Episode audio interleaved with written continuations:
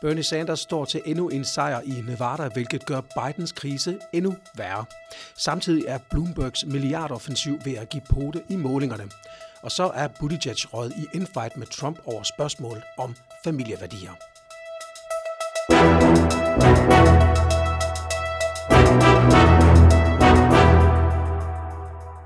Velkommen til Kampen om Amerika, dit USA-magasin leveret på 20 minutter hver uge om 2020-valget her fra kongressen.com, dit danske medie om amerikansk politik. Mit navn er Lars Græsborg Mathiasen. Og jeg hedder Anders Agner. Og vi skal her øh, forsøge at dykke ned i Nevada, som jo er den næste delstat, der står til valg i primærvalgkampen, og det er det her på lørdag. Vi skal lige prøve at sætte overskrifter på, Anders, for vi starter med her i introspeaken at sige, at Bernie står godt i målingerne, og Bidens krise kan blive meget værre. Ja, det må man sige. Og det er jo øh, ikke noget, vi tager ud af den blå luft. Vi har tal for tunge. Tallene viser jo lige nu, at uh, Bernie Sanders, uh, han har simpelthen været på himmelflugt, uh, siden han vandt i, uh, i New Hampshire. Tilsvarende må man så også sige, at uh, Joe Biden, han uh, gået den stik modsatte retning. Og så kan man også se uh, i tallene, at, uh, at Buttigieg uh, og også Elizabeth Warren uh, er altså småt på vej frem i... Uh, i Nevada, men slet ikke i samme tempo, som, øh, som der er tale om for, for Bernie Sanders. Så man kan sige, meget lige nu taler for, at det bliver endnu en, en triumf for, for Bernie Sanders, og endnu en katastrofe for Joe Biden, fordi som den seneste måling lige nu viser, jamen så står han ikke engang til en anden plads, han står til en fjerde plads i Nevada. Altså det, øh, det vil yderligere forværre en krise, der i forvejen har rigtig godt fat, må man sige. Kamp Amerika, det er jo et magasin, som øh, vi leverer her fra kongressen.com hver uge 2020 valg på 20 minutter. Man kan øh, se det som video på Facebook, på YouTube eller på Twitter. Hvis man vil høre det som podcast, ja, så er det der, hvor du hører din podcast, enten iTunes eller hos Spotify, i Stitcher eller Podimo, eller hvor du nu har lyst til at høre din podcasts. Vi øh, modtager gerne et øh, valgfrit beløb fra dig til at støtte vores arbejde. Det kan du gøre ind på tier.dk. Det er der allerede nogen, der gør, og det er vi meget glade for, men der kan selvfølgelig være plads til mange flere. Og hvis du sidder som en virksomhed derude og tænker, at det kunne være interessant at være partner på Kampen om Amerika, ja, så er vi lydhøre over for det. Kontakt os hen på kongressen.com. Lad os øh, så øh, kigge lidt anders ind i Nevada, fordi vi har jo haft et korkers allerede. Det var bestemt ikke nogen øh, demokratisk valgfest, må man sige. Det var jo kaos uden lige. Så nu skal vi til, øh, øh, til Nevada, som jo i højere grad end Iowa har et, øh, et ry for at være et kaotisk sted, når de skal afholde øh. Ja, og som jo egentlig havde planer, at de skulle have brugt den samme app, som de, øh, de havde tænkt sig at bruge i Iowa.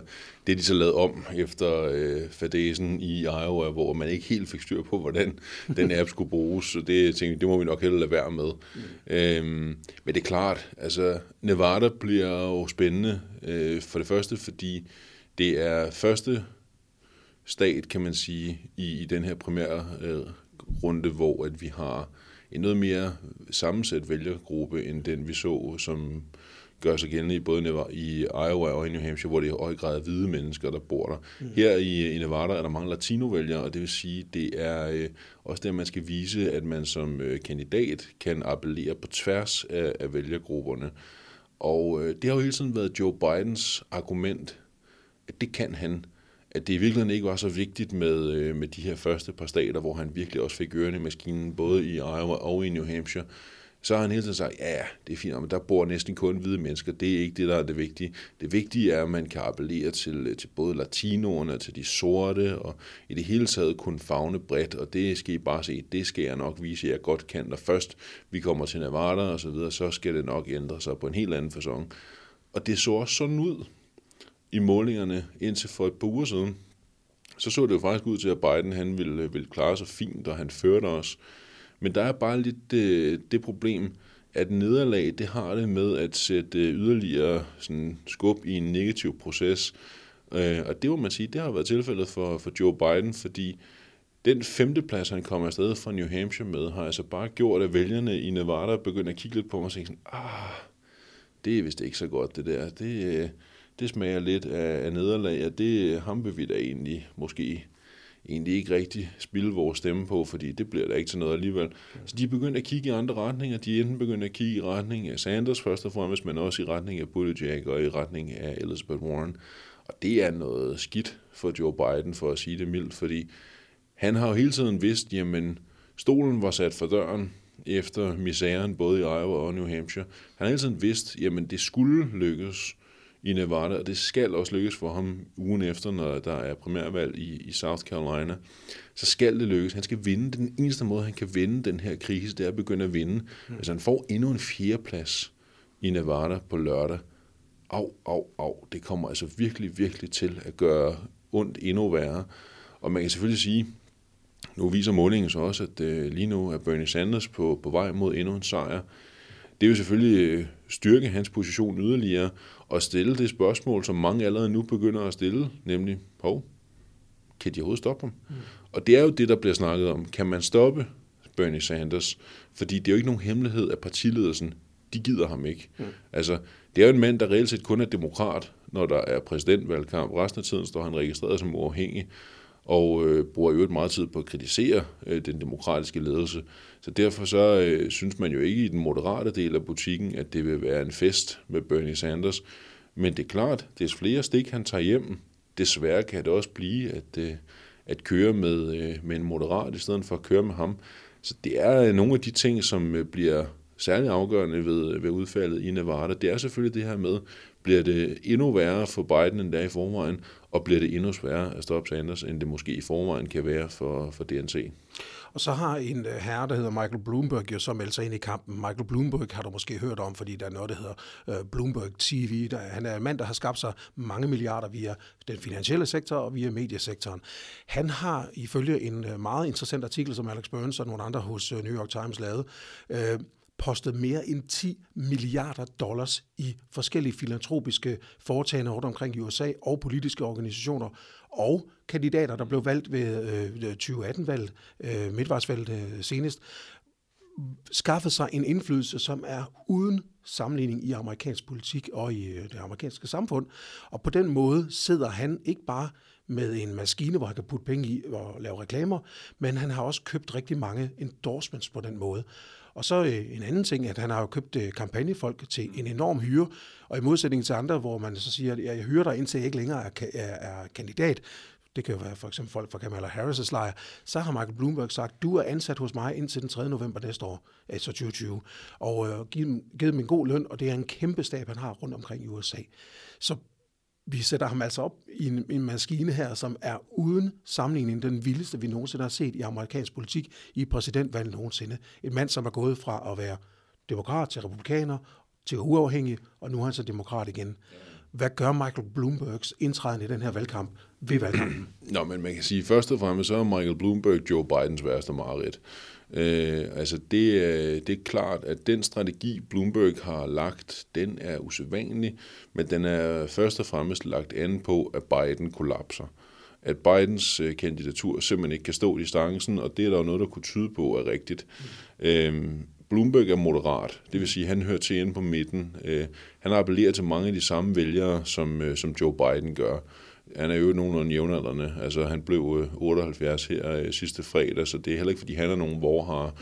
Man kan så sige, Michael Bloombergs øh, strategi er lagt an på at blitse sig ind i valgkampen. Altså netop som du siger, han har ufattelig mange milliarder stående på kontoen.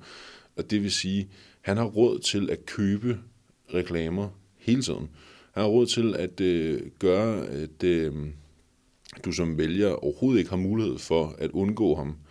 Øh, og det altså, jeg oplevede det selv her for et par uger siden, da jeg sidst var i USA. Du kan nærmest ikke tænde din bilradio, uden at du får at vide, at uh, Michael Bloomberg will get the job done, som hans uh, tagline den lyder. Du kan heller ikke se en, øh, en video på, på YouTube, uden at han lige kommer ind og fortæller et eller andet om, hvad han vil gøre, og hvor god en, en politiker han er, osv. Og det er klart, det gør i hvert fald, at, øh, der er en bevidsthed om, at han er kandidat. Spændende bliver det så nu her at se, om det så kan give pote i målingerne. Det begynder det lidt at gøre. Nationalt ligger han øh, nummer to lige nu. Altså der er det kun Sanders, der, der er foran ham. Men det, der bare er interessant, det er, om det kan få fat i målingerne lokalt, altså ude i delstaterne. Fordi Bloomberg har også lagt strategien an på at sige, jamen jeg er ikke med i de her første runder. Jeg er ikke med i Iowa, jeg er ikke med i New Hampshire, jeg er ikke med i Nevada eller i South Carolina. Jeg stempler ind til Super Tuesday. De store stater, som Kalifornien, Texas osv., det er der, hvor der er mange delegerede på spil. Det er der, jeg virkelig skal vise mit værd. Og man kan sige, ja, ja, Der er stadig lige et par uger til, øh, til Super Tuesday den 3. marts, men det er ikke helt sådan, så det er slået igennem i, i målingerne endnu, hverken i, i Kalifornien eller Texas. Han er på vej frem, men øh, det er faktisk ja, Bernie Sanders, der fører begge steder. Han fik jo også stemmer i New Hampshire, fordi man har i, i, i primærvalget i New Hampshire muligheden for at skrive en kandidat på, og det var der rigtig mange, der gjorde, skrev Michael Bloomberg på, og øh, hvad skal sige, frivilligt, for at få ham på listen også. Og så er det også det interessant, han har ikke været i en debat endnu, han har jo fået lov til at stå og betale sine sin mange penge til at altså, uimodsagt stå og fortælle, hvad han mener om de forskellige ting. Nu skal han i debat, og Bloomberg er ikke en ukontroversiel person. Han har både noget med sexisme og racisme som øh, borgmester i, i New York, som han så nu skal til at forholde sig til. Bliver han ikke angrebet som en, øh, et, et, et, øh, en gazelle? Jo, jo, jo det, på, det er klart. Altså, når vi ser debatten, der skal være mellem kandidaterne forud for, for caucuset i Nevada, hvor han jo så er med for første gang, der er han da en af dem, som øh, nok vil få kærligheden at føle øh, fra flere sider. Mm. Øhm, og det er klart, det bliver spændende at se, hvordan han, han håndterer det, fordi nu har de andre kandidater, der står der øh, sammen med ham den aften, de har efterhånden været i, i den her øvelse en række gange mm. i løbet af de sidste øh, måneder, og det vil sige, de ved også nogenlunde, hvor de har hinanden. De ved også nogenlunde, hvordan man griber den her gerning an osv. Det gør Bloomberg ikke. Han har ikke prøvet. Han ved ikke, hvordan han skal forholde sig, hvis pludselig der kommer en eller anden bred side for Bernie Sanders om øh, hans øh, milliardærstatus. Han ved heller ikke, hvordan han skal forholde sig, hvis Biden han på en eller anden fasong får mobiliseret et, øh, et angreb, eller hvordan han skal forholde sig til, øh, til Pete Buttigieg, øh, eller til Elizabeth Warren, eller, eller Amy Klobuchar, nogle af de her folk, som han øh, jo skal, øh, skal besejre for at øh, gå hele vejen. Så det er en ubekendt faktor, hvordan det går. Man kan så sige, at det spændende bliver i forhold til, øh, til Bloomberg også, om øh, hvorvidt han er i stand til at øh, på en eller anden måde appellere ud mod fløjen. Altså det er altafgørende, og jeg vil sige, meget kan selvfølgelig ske i amerikansk politik, det er, er sidste valgkamp også et levende bevis på, men det er godt nok noget af en opgave, han har. Øh, hvis han skal gå hele vejen, så skal han altså på en eller anden façon få samlet Sanders-fløjen ind under øh, en moderat øh, øh parole, mm. Og øh, jeg minder i al stilfærdighed om, at det er som regel milliardærerne, Bernie Sanders, han først tæsker løs på. Øh, så det, øh, det er i hvert fald noget af en opgave, øh, han står foran, hvis han overhovedet skal lykkes. Men man kan sige, lige nu er det jo altså Sanders, der, der har føretrøjen på. Den skal han selvfølgelig prøve at fravriste ham. Men det er spændende at se, om, øh, om man kan blitse sig ind på den façon, som han prøver nu. Øh, for det er klart, strategien med, at Biden skal falde sammen, den kører han med. Det ser ud til at lykkes. Men den anden del, der hedder, at Buttigieg også skal falde sammen, samtidig med, at han virkelig skal øh, sejre, eller i hvert fald tage stærke resultater hjem i nogle af de store stater som Kalifornien og, øh, og Texas. Den sidste del, der er juryen stadig ude, og jeg vil sige, målingerne lige nu øh, efterlader i hvert fald noget at ønske for, for Bloomberg, hvordan det går. Og så til det sidste af vores emner her fra, fra, fra toppen af, af udsendelsen, nemlig uh, Pete Buttigieg, som nu er kommet uh, i, uh, i en uh, dialog, kan man sige, eller hvad man kan kalde det, en slags kamp omkring familieværdier. Og det måtte jo komme. Vi uh, har talt om det på redaktionen. Jeg tror også, du har talt lidt om det i nogle af dine analyser. Hvornår kommer Pete Buttigieg til at stå øh, ind og, og diskutere det her med familieværdier, fordi han jo er den første homose, åbne homoseksuelle mand og gift med, med Chasten. Uh, øhm, og øh, til Town Hall i, øh, i øh, Las Vegas, øh, med CNN, der blev han så forholdt noget af det, som Rush Limbaugh, som er en øh, højre øh, kan man roligt sige, øh, radikal øh, øh, radiovært, og Donald Trump havde sagt noget om, at øh, Pete Buttigieg kunne ikke stå på mål for familieværdier. Og det blev øh, Buttigieg så forholdt af, af CNN-verden her. Lad os lige høre, hvordan han kapslede den. I mean, the idea of the likes of Rush Limbaugh or Donald Trump lecturing anybody on family values – I mean,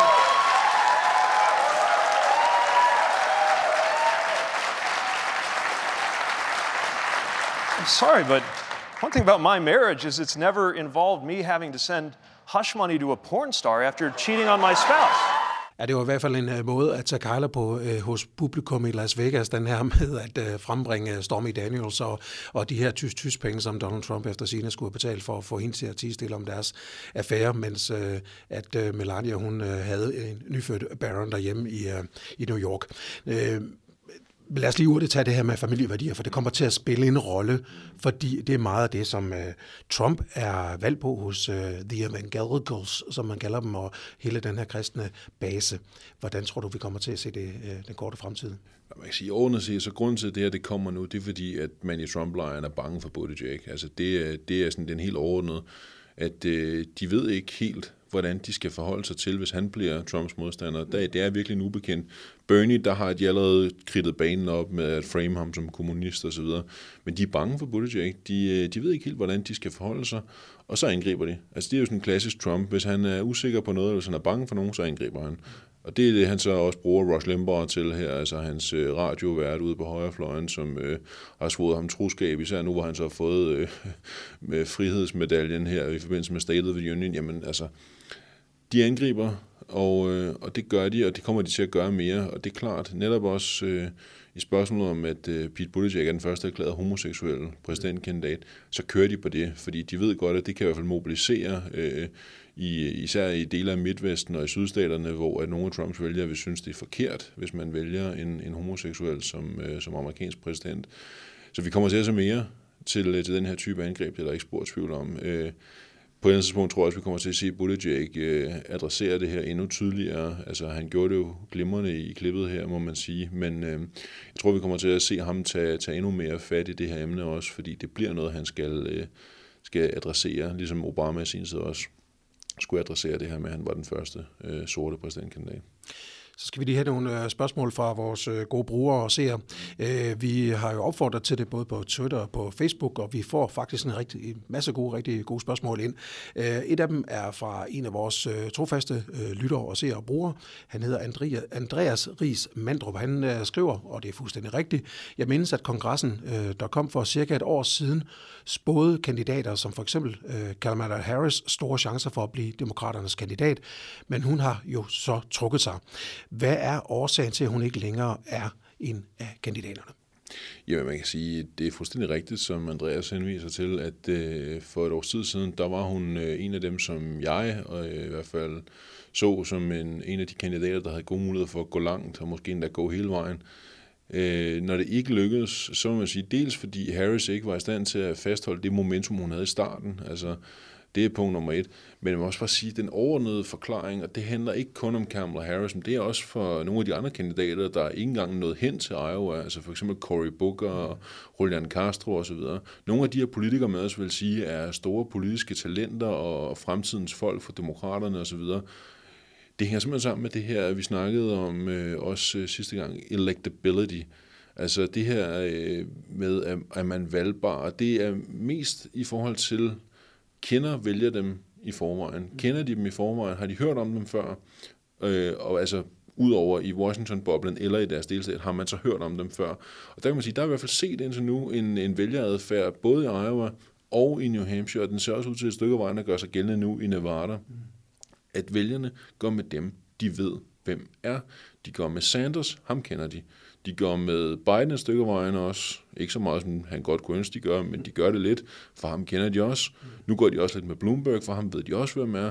Og så kan man sige, ja, ja, så er Buttigieg så undtagelsen, der bekræfter reglen, men alligevel, så må man sige, at øh, jeg talte med en af mine øh, bekendte i New Hampshire, da jeg var der her for et par uger siden, og han sagde, at det havde også overrasket ham, øh, hvor, hvor meget det havde gjort sig gældende for vælgeradfærden den her gang, at de i så høj grad gik til, til de politikere, de kendte i forvejen og vidste, hvem var i forvejen.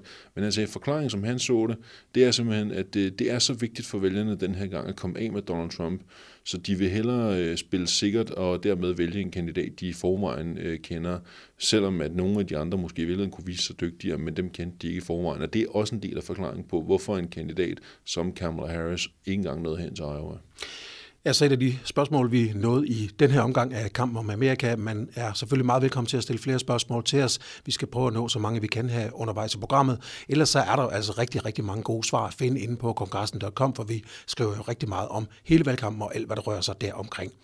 Der er også nogen, der har spurgt, hvordan man kan gøre den her podcast og den her, øh, det her program muligt. Ja, det kan man jo blandt andet ved at støtte tier.dk, der man kan finde et link ind på kongressen.com til det. Det var, hvad vi nåede i den her omgang. Vi er tilbage igen i næste uge med en ny udgave af Kamp om Amerika. Vi tales ved.